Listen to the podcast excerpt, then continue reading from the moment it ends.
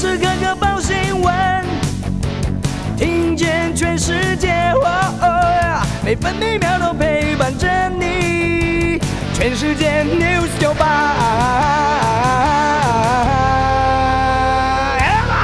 今天是二月二十八号，星期一。东北季风减弱，西半部日夜温差大。台湾各地以及澎湖、金门、马祖大多是多云到晴，只有东半部地区以及北部山区有零星短暂雨。夜晚到清晨，西半部地区以及澎湖、金门、马祖容易有局部雾或是低云。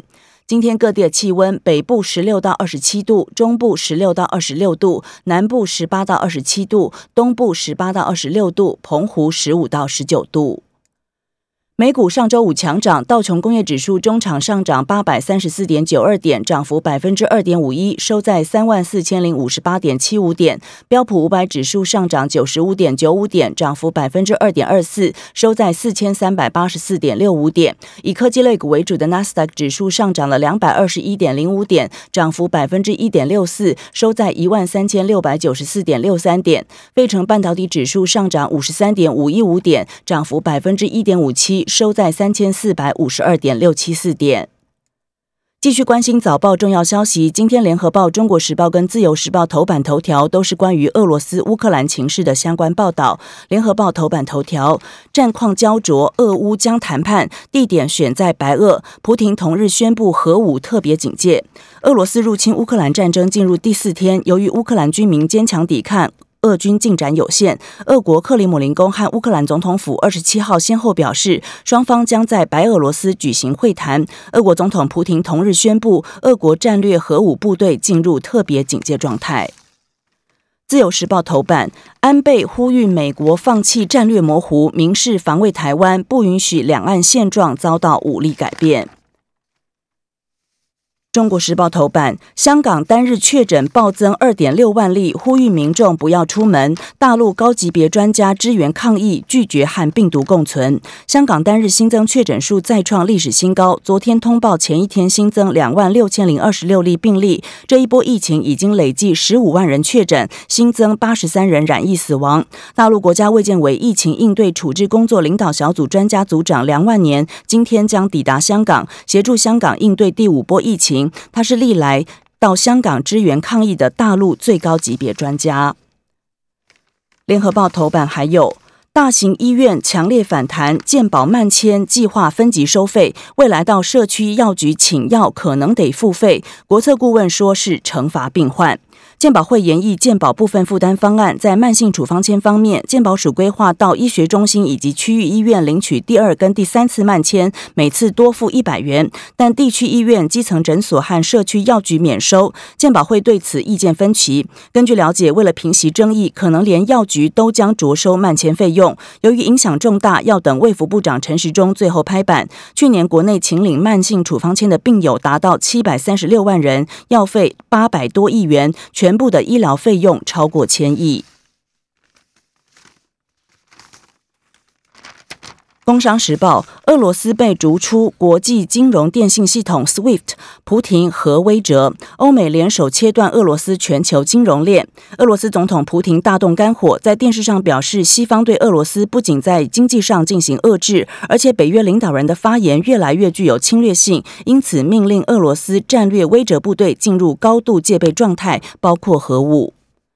经济日报头版头条：俄乌战争，法人紧盯台股四剧本推演新变数。双方战事在五到十天内结束，这是多数法人机构预估出现几率最高的版本。而台股将在变数尽除下跌升反弹，指数重返万八，包括晶圆代工、IC 设计等波段跌升的族群，将扮演反弹行情的多头主引擎。经济日报。制裁俄罗斯行动一波波，大厂都响应，台积电暂停供货，超维、英特尔出口 CPU 设限，牵动 PC 业务。工商时报：俄乌开战第四天，北韩又试射导弹，专家说刷存在感。中国时报的内页报道了，台湾情报失灵，误判俄乌不会打。邱国正问过参谋本部情报单位，说不会。自由时报反装甲火箭弹实射，那后备训练借鉴乌俄战争，专家提出建议。继续关心早报内页其他重要新闻，联合报。县民案闷烧，绿营学运要角喊公开。市长选举提名林佳龙先压力锅，要黄伟哲回应。要角挺林佳龙，探学运玩假的吗？交通部前部长林佳龙前天在民进党选举对策委员会开会时打破沉默，要求台南市长黄伟哲针对县民案自清。这是第一次由党内派系龙头将此事搬上台面讨论。县民案已经在内部闷烧多时，野百合学运世代许多人也极度不满，希望将档案公开。面临年底县市长选举提名，各方要求黄伟哲正面回应。林佳龙形同将压力锅彻底掀开。联合报：台北市砸一百五十三万防疫书遭批大内宣，蓝绿齐轰是为年底选战铺路。黄珊珊说是为后世留范本，不为谁宣传。疫情消息，联合报发展很快，桃园爆发三个家庭群聚，本土加十六例，桃园占了十一例，和一家三口传播链有关。新北板桥涮涮锅案衍生四例。中国时报二二八连假，全台景点人潮炸开，疫情趋缓，天气放晴，民众出游。二二八连假第二天，全台各地风景区人潮车潮塞爆。台北市观光传播局建制台北旅游人潮警示灯号系统，及时监控十六处热门景点。二十七号下午就有十处的景点亮红灯。联合报。廉价收假日好天气，本周变天乍暖还寒。今天二二八廉价收假日，东北季风减弱，高温回升，各地多云到晴，可以说是春暖花开。不过中央气象局表示，本周将有两波东北季风增强，但每一波只影响一天，隔天就减弱，因此天气变化的幅度相当快，可以说短短一周不断处于冷热交替、乍暖还寒的循环。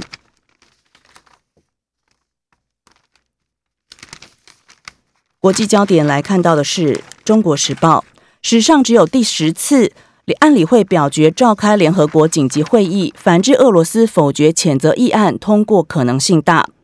联合国安全理事会二十七号投票表决，针对俄罗斯入侵乌克兰一事召开联合国大会紧急特别会议。由于这属于程序性投票，五个常任理事国，包括了俄罗斯和中国、法国、英国、美国等，都不能行使否决权。预计通过之后，特别会议在二十八号举行。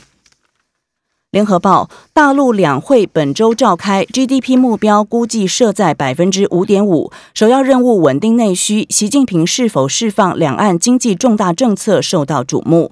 每年三月的两会是中国大陆年度政治大事，按照惯例，习近平在会议期间会透过参加代表团审议时释放重要政策讯息，梳理过去几年会议发现。习近平曾经谈及两岸经济、环保、国防建设等内容，反映当时政经形势和中共。高层关键的议题，例如习近平在二零一五年的时候特别提到了两岸。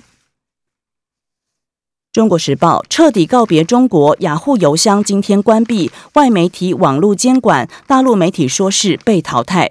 去年十一月，雅虎中国官网表示，二零二一年十一月一号起，用户将无法从中国大陆使用雅虎的产品和服务，但仍然保留了邮箱、电子邮件等少部分服务。近日，大陆科技入口网站 IT 之家报道，有网友收到了雅虎官方发布的通知信件，雅虎邮箱将在二零二二年二月二十八号在中国大陆停止。服务要求用户尽快更换使用其他电子信箱。雅虎官方也强调，中国大陆以外的全球用户的使用不会有改变。体育焦点来看，《自由时报》三个月内两度夺金，詹世昌亚巡第四冠。第二轮一杆进洞抱回汽车。台湾好手詹世昌昨天在亚洲巡回赛皇家杯高球赛最后一回合挥出了六十八杆，以总杆数两百六十五杆勇夺生涯第四座亚巡赛冠军。三个月内两度高捧金杯，抱回了七万两千美元，大约两百零一万台币的奖金。中国时报潘正从漂亮抓鸟，本田赛占居第二十八。上一站杰恩斯邀请赛获得第九名的台湾旅美高尔夫好手潘正从，本周前进佛罗里达州棕榈滩，在本田精英赛力求佳绩。第三回合他缴出七十一杆数字，三天下来累积高于标准杆一杆的两百一十一杆，暂时并列第二十八。中国时报：纳达尔墨西哥夺冠写最年长纪录。在又湿又热的天气下，西班牙职业男网名将纳达尔在对他来说很特别的墨西哥阿卡普尔科于 ATP 墨西哥男网赛单打决赛以六比四、六比四击败英国选手诺瑞，收下生涯第九十一座 ATP 冠军。这也是他生涯第四次在这座赛事夺冠。以上新闻由戚海伦编辑播报。精彩节目都在 News 九八九八新闻台 Podcast。我爱 News 酒吧。